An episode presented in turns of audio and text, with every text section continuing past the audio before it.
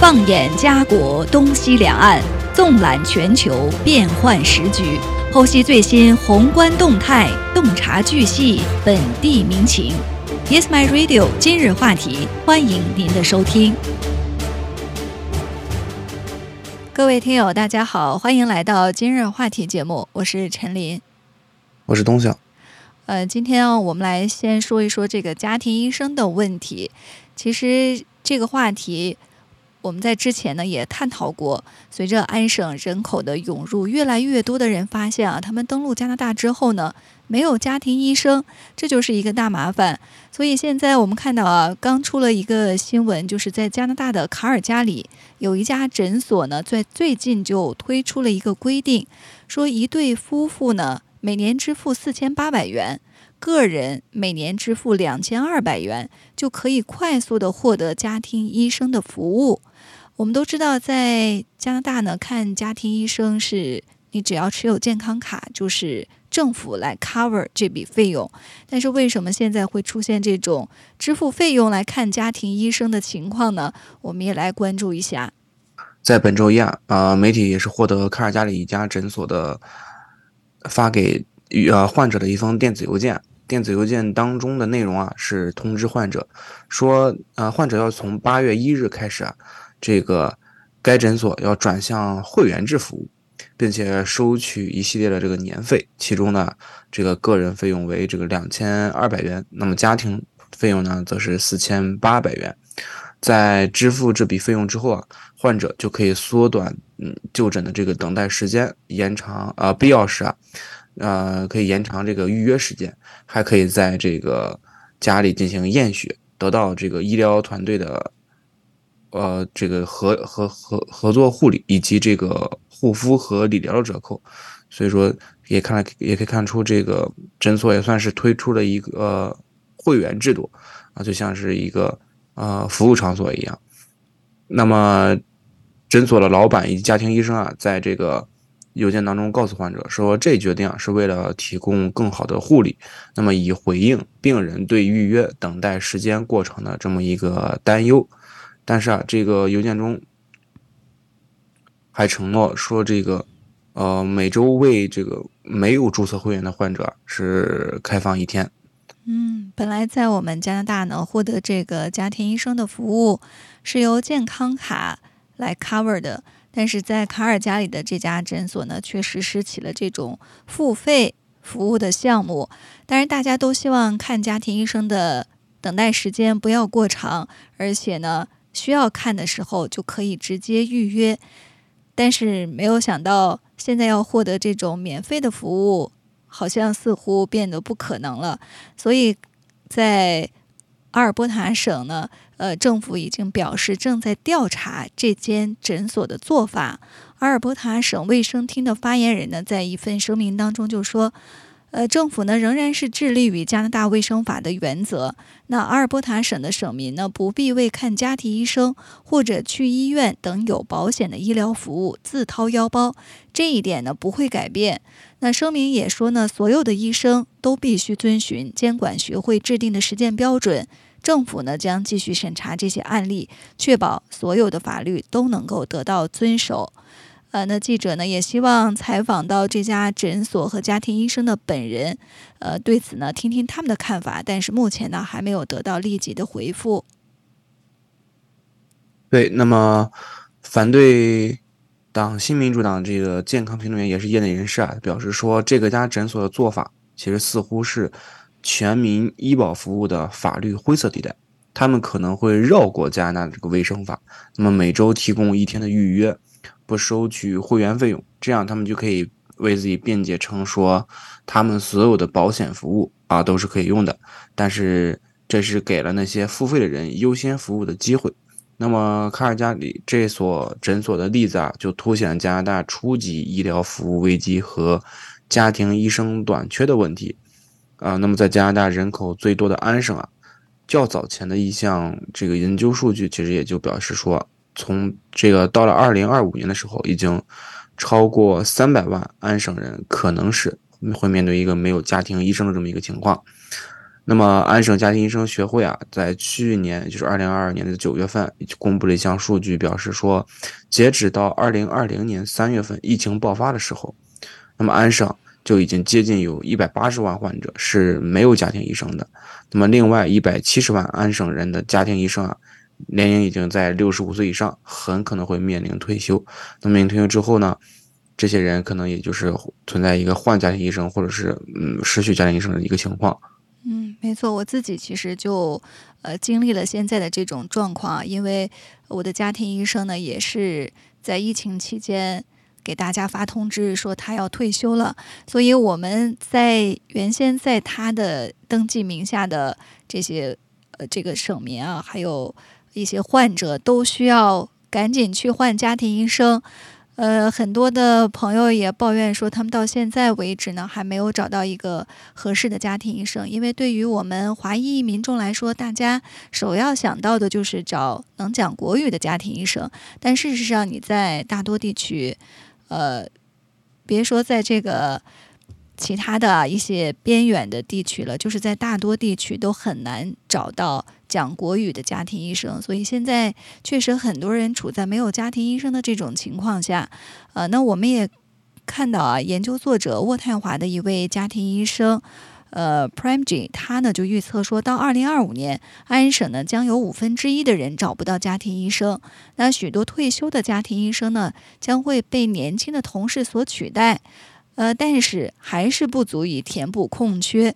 那与此同时呢，我们也看到啊，安省政府在今年五月份通过了医疗改革法案，允许更多的私人诊所提供某些公共资助的手术和程序，减少漫长的医疗等待时间，并且呢，出台了防止私立诊所手术乱收费的规定。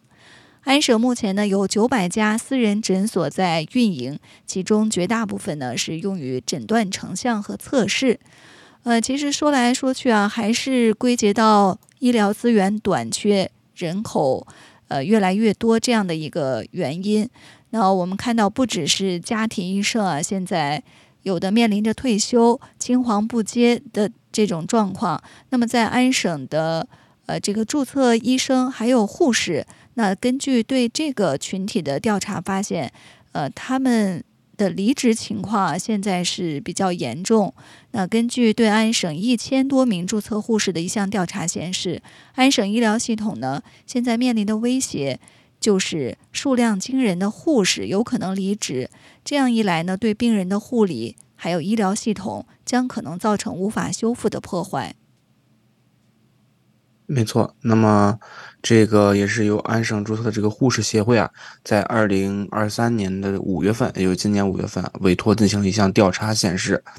说有关护士注册人数增加的报告啊，并不是十分的全面。相反，调查发现啊，超过百分之六十的护士其实正在考虑离开这个行业。那么，也是有业内人士表示说，我们可能会看到更多的护士注册职业，但是呢。这个数字并不能说明全部的情况。如果不采取一些行动和政策，那么安省有可能会失去数量惊人的护士，这会导致呃安省我们的这个整个医疗保健系统啊遭到破坏，并且无法修复。这个情况可能也只是时间的问题。那么在接受调查的一千二百零八名注册护士当中啊，有百分之六十二的人表示，他们或许正在考虑离开这个行业。那么，甚至有五分之一的人表示啊，正在考虑离开安省。那么，协会其实也表示说，这些所谓出走的护士，或者是离职的护士，或者是离开安省的护士啊，其实与患者的护理是有直接的关系的。百分之九十的受访者表示，他们直接目睹了人手不足啊对患者护理的一个负面影响。嗯，没错。其实现在我觉得安省的这个医疗系统啊，当然不只是安省，也包括其他的省份。整个加拿大的医疗系统呢，是处在一种看起来似乎恶性循环的一种状态。因为之前我们看到媒体报道啊，很多护士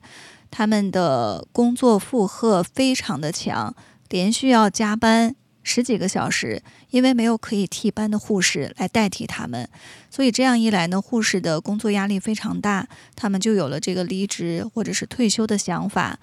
这样的情。在这样的高强度的工作之下呢，更少的人会选择去当护士，选择从事这个护理工作，所以这样的情况呢，就是循环往复，造成现在医院呢护士严重的匮乏。呃，当然，这个调查呢也突出了对护理机构的一个依赖。那百分之六十的受访者都表示，他们的工作场所呢已经是过度的依赖护理机构。而根据这个数据显示呢，这些机构的成本高达三倍。在最近针对医院护士的一个仲裁裁决当中啊，也列出了一组数据，其中显示呢，自疫情开始以来，安省医院使用私人护理机构填补人员缺口的人数增加了两倍多。所以从二零二零年到二零二一年，医院报告在机构护士身上花费了三千八百三十五万元。那到二零二二二三年度，这个成本呢可以说是增加了两倍多。呃，所以现在呢，不只是医院缺人手，而且呢，如果医院需要从一些机构来雇佣其他机构的护士的话，那么这个成本呢是明显的翻倍。所以现在对于安省的医疗系统来说呢，整个是一个巨大的一个负担。没错，那么为了应对这场危机啊，那护士协会其实也是呼吁呃呼吁这个。福特政府制定一些合理的工作量，那么，呃，采用一个标准化的护士与病人的比例，并且实施呃，并优先考虑说这个挽留护士的一些政策进行出台，那么为所有部门的护士啊提供一个公平的补偿，并且远离一些盈利系的这个盈利性质的这个护理机构。业内人士也表示说。有效的挽留政策其实并不是十分的复杂。那么，在一段时间以来啊，就是呃，护士协会也是一直在恳求政府领导为这个安大略人啊做一些真正的事情。那么现在也是该采取行动的时候了。嗯，现呃，目前这个危机也是呃，作为护士职业和这个整个安省医疗体系来说，它的未来也是。在呃，在目前在这这个情况下，应该是非常重要的。至于福特公呃福特政府他们会做出什么样的决策，其实也会影响着未来这个安省的医疗体系。嗯，没错。其实很多人移民到加拿大来，都是看中的其中之一啊。优势就是免费的医疗、免费的护理。但是现在呢，随着这个资源的紧缺，那很多呃机构。或者就像我们看到的卡尔加里的这家诊所呢，就不得不推出收费的服务。这样呢，就有一部分人如果他交了钱，就可以获得更快的服务。那这样对于那些呃没有资金支持的患者来说呢？他们就会抱怨这是不公平的，所以现在呢，归根结底啊，无论是资源、资金的短缺，还是人员的短缺，都造成了目前这种非常两难的一种境地。呃，看来这个政府啊，现在需要智慧，需要他们的决策来尽快的解决这样的一个问题。呃，接下来呢，我们再来关注另外一个话题啊，相信很多人呢，最近两天都是从。新闻媒体上已经看到了这个相关的报道，就是在齐齐哈尔市中国的东北啊，齐齐哈尔市三十四中体育馆的这个顶棚呢发生了坍塌事故。那我们看到这个新闻报道，呃，当时呢事故发生时，馆内共有十九人，那其中呢有四人是自行脱险，有十五人被困。那后来呢？我们也看到啊，最终的一个报道就是此次事故共造成了十一人死亡。那事故的调查工作呢，还在全面推进当中。呃，我们也来关注一下这个事件，那是不是涉及到一些建筑安全，还是说操作不当等等？没错。那么我们先来关注一下事件发生的这么一个概况。在这个二零二三年的七月二十三日的下午。啊，那么齐齐哈尔市三十四中体育体育馆顶棚啊发生了坍塌事故，在当天下午的这个七点，啊，那么市民呃得知消息之后啊，就是大家都匆匆赶往学校，带了一些简易的工具和矿泉水，想要说是帮忙救人。但是当抵达学校门口的时候啊，就发现在这个学校门口已经是人山人海，两排也都是这个翻斗车。那么有关受受到采访的这个市民也表示说，在二十三日的这个晚上，在现场他是能够看到有二三十名家长其实是在雨中进行一个等待，他们的眼睛也都是哭肿的，然后彼此之间互相也是安慰。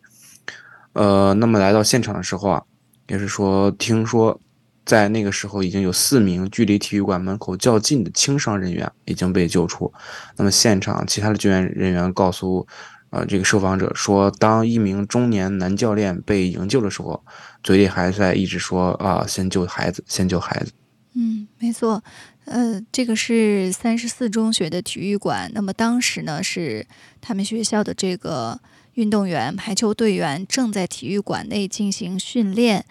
呃，那么。之后呢，我们看到啊，呃，这个有十几人被困，那么搜救呢一直在紧张的进行当中，但是最后呢还是造成了十一人死亡。呃，那有目击现场的这个市民啊，还有我们从网上看到的一些视频，呃，真的非常。的这个震惊啊，因为它这个是体育馆的顶棚，它这体育馆呢大约是一千二百平方米，整个的这个顶棚呢全部坍塌。那我们就看到这个视频啊，还有这个照片，就四面的墙体是完好的，然后顶棚呢全部塌陷，所以体育馆呢就成为了只有四面墙的这个废墟。那我们也看到一些消息啊，就是这个体育馆的墙体呢它是网架结构。然后顶棚呢是混凝土板。那当地居民呢和该校的学生此前也表示说，虽然正值暑假，但是体育馆内呢当时有学校的女排运动员正在训练。那在事故发生的一周之前，这支女排队呢代表齐齐哈尔市参加了黑龙江省第十八届学生运动会中学排球比赛，还获得了非常好的成绩，获得了亚军。呃，那么参与现场救援的救援队员呢，也呃对媒体表示说，他们呢是大约当天的下午三点多接到任务，出动了三十八人前往救援。那这些队员呢，也是接受过专业地震的救援训练。呃，这名参与现场救援的工作人员说呢，这次救援较地震的救援难度当然是相对较低，但是呢，坍塌现场是整体的天花板塌陷。那救援范围呢相对提升，而且当时呢一直在下雨，气温偏低，所以也给救援工作呢带来了不小的挑战。没错，那其实整个救援活动啊和救援进程啊，救援人员一直在采用专业的这个探测设备来寻找被困的人员。那么发现被困人员之后啊，也有人示意说让现场的群啊群众啊。安静散开，这样是有利于听到被困者的一个声音。但是因为现场本身，大多大家都是因为要呃帮助救援，本身就是非常安静的，而且也考虑到这个下雨会带来一些噪音，来影响这会影响到这个救援行动。那么来到现场救援的人也都是尽量不说话。当时也是说，哪怕一丁点细微的声音，都可能会挽救到一个生命。那么，当在截止在二十四日中午，啊，救援队也是救出了四名被困的被困的女孩。那么，都将这个救护车转往了医院。那么伤情啊，也是说，呃，当时呃还是非常那个严重的。那么被困的人员也是说，被埋掩埋的深度啊，已经达到了三米至四米的一个情况。那么救援队队员也表示，采访说，当时感受特别。难受，但是也没有办法，因为他是救援人员，呃，没有办法，也没有时间去停下来，呃，感慨和难受，需要呃在尽快的这个黄金时间能够把孩子们救出来，这是非常重要的。那么在整个救援队来说，所有的队员们也是心情非常的沉痛，那么一个整夜也是没有睡觉，没有合眼，也没有怎么吃东西。嗯，所以说这个救援呢，呃，都是。专业的训练啊，但是我看据他们表示，这和地震的救援呢还是呃有所不同的。当然难度相对来说较低，但是大家通过这个现场的图片啊、视频也可以看到，呃，如果是发生了地震啊，一般是比如说居民楼呀，或者是一些呃这个房屋，那么在屋内呢有家具或者是有一些支撑物，可能会形成一些。呃庇护区、安全的三角区等等，还有这个生还的希望。但是在体育馆呢，大家都知道是空荡荡的，所以这个棚顶呢，当时是整个塌陷下去。想必呢，在其中被掩埋的这些队员啊，他们没有一个物体可以作为掩护，呃，所以我们也看到啊，当时的这个救援。人员呢，他们是排成长队，然后呢，慢慢的把这个体育馆废墟内的杂物，呃，搬运出去。那有一名救援队员啊，他就说，他最先搬运的就是袋儿装的珍珠岩，他感觉到了一袋泡了水的珍珠岩很重，他说两只手都不怎么能够抬得动。那他印象当中呢，大约运送了四个小时的珍珠岩，呃，珍珠岩，然后呢，开始运水泥、钢架、石块等等。那整个一晚上过去，他的衣裤和鞋呢，全部被湿透，呃，鞋上呢也是沾满了这个珍珠岩。没错，那么他们呃，救援人员表示说，当时整个搬运过程是恨不得自己能够多点、再快点，或者再多长出一双手来快速救援，也是可以能体会到他们当时救援的一个沉重的心情啊。那么也是经过现场的一个初步调查来看。与体育馆毗邻的这个教学综合楼施工过程中啊，施工单位违规将这个珍珠岩放置在这个体育馆的屋顶。那么再加上当天降雨的这个影响，珍珠岩这个材质啊，呃，受到水的这个侵蚀之后啊，会变得非常的重，这样就会导致屋顶的这个顶棚的这个承载能力啊。增大，并啊，从而导致了一个坍塌事故的发生。那么，整个事件的深入调查仍然在进行当中。啊，当然，这个目前教学综合楼的这个施工单位负责人也已经被公安机关所困住，啊，所控制住。嗯，没错。那么，遇难的这些，我们都知道是这所中学的呃女排队员。那被采访者呢也介绍了这支排球队的一些情况。呃，这支排球队呢，大家可以想见啊，都是排球运动员，个子都非常高。那他们的队友啊，就是还有同学呢，在接受采访时都表示说，这些队员呢都非常的漂亮、热情、乐于助人。呃，他们的这个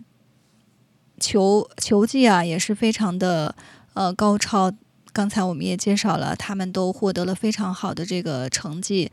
呃，当时呢，有一名和被困女孩非常熟悉的初中生呢，他就表示说，当天他是因为请假没有去训练，然后他得知四名逃出体育馆的女孩呢也受了伤，他和其中一个呢还取得了联系。那对方的这个手呢，呃，不能动，嘴和鼻子也被砸肿了，需要转院治疗。呃。一位当地的出租车司机呢，也介绍说，三十四中呢是当地的好学校，齐齐哈尔出女排和冰球教练比较多，所以几乎每所中学呢都会组织排球队。呃，但是无论怎么样啊，这些优秀的孩子现在是无可挽回了。呃，我们看到最后呢，是有十一名运动员已经没有生命的体征。那现在呢，学校。呃，我们看到这个视频啊，很多市民或者一些外省的市民呢，都纷纷的呃这个寄花或者是呃摆放蜡烛来表达他们的哀思。那通过这件事情呢，我们也看到啊，就是这个呃建筑安全或者是操作规程的一些问题。那有媒体报道说呢，这个建筑的质量是没有问题的。呃，那么。造成事故的原因呢，就是这个施工单位他们违规将珍珠岩堆放在了体育馆的屋顶。那当时呢，因为当地降大雨，所以受到降雨的影响，这个珍珠岩进水之后呢，就增重，导致屋顶的荷载增大，所以引发了坍塌。所以通过这样的一个事件啊，我们也来给大家分享一下，到底这个珍珠岩是什么材料？如果将它堆放在屋顶。带来的危险到底有多大呢？没错，那么其实也是据了解，说这个坍塌的体育馆建筑面积为这个一千二百平方米，那么墙体我们刚才也说了是由网架结构来呃组成，那么整顶棚也是黄呃呃混凝土板，整个事发的这个体育馆的空间跨度为三十米左右，啊。那么屋顶用这个网架结构啊，是能够减轻自身的重量的。珍珠岩啊，其实呃也是说，因为大量的珍珠岩堆积在这个顶棚，导致轻重，然后负荷增屋顶的这个负荷增大，引发坍塌。那么经过这个现场参与救援的目击者也是证实说，这个现场的废墟中啊，有大量的这个袋装的这个珍珠岩。那么承接过多个学校建设项目的一个业内人士啊，也是告诉记者说，珍珠岩通常是用来。当做建筑的这么一个保温材料，对我们看到这个介绍啊，说在绝大多数的情况之下，珍珠岩呢都是作为这个保温材料，它用于这个屋面的回填，同时呢起到这个沼坡作用，有利于排水。那业有关这个建筑施工的。呃，专业人士表示呢，说建筑工地是应该有这个专门的材料堆放区，而且呢要做好相关的防护。但是在这次事件当中呢，这个珍珠岩的堆放区却是旁边的建筑的屋顶，也就是这个体育馆的屋顶，并不是施工现场专门设置的材料堆放区。所以呢，这就给这个事故的发生呢带来一个巨大的隐患，因为放置的。这个区域呢，肯定是有问题的。这类材料呢，在堆放过程过程当中，其实需要很严格的规定，需要在下边呢铺设这个托底的材料，作为隔空措施。同时呢，不管有没有雨水，都需要采取这个避雨的措施。最简单的办法呢，就是用塑料布将它覆盖起来。但是很遗憾啊，在这个事件发生的这个现场，大家最后看到。堆放在体育馆屋顶的这些珍珠岩呢，似乎并没有采取这些相关的一些安全防护措施。没错，那也是有些专家在事发之后啊，也是表示说，这个事发的体育馆屋顶可能早已经进行了，也可能早已经有一些变形了。那么，在这个建筑结构荷载规范当中的这个显示说，这个建筑结构荷载。分为永久荷载、可变荷载和偶然荷载。那么其中啊，永久荷载包括结构自重、土的压力、应预应力等等。那么可变荷载其实是包括楼面楼面活荷载和屋面活荷载，以及积灰荷载、风荷载、雪荷载等等。那么其中屋面荷载分为不上人的屋面和上人的屋面等等四种不同的标准。那么，受访业内专家根据这个现场图片和常规的情况进行一个推断，说这个事发体育馆的屋屋顶属于一个不上人的屋顶。那么，均部活荷载标准值啊是最低，是这个零点五 k 纽呃每平方米。那意味着每平方米啊就堆放了五十多公斤的物品，每平方米多放五十多公斤物品，其实就是就会超出这么一个承重标准。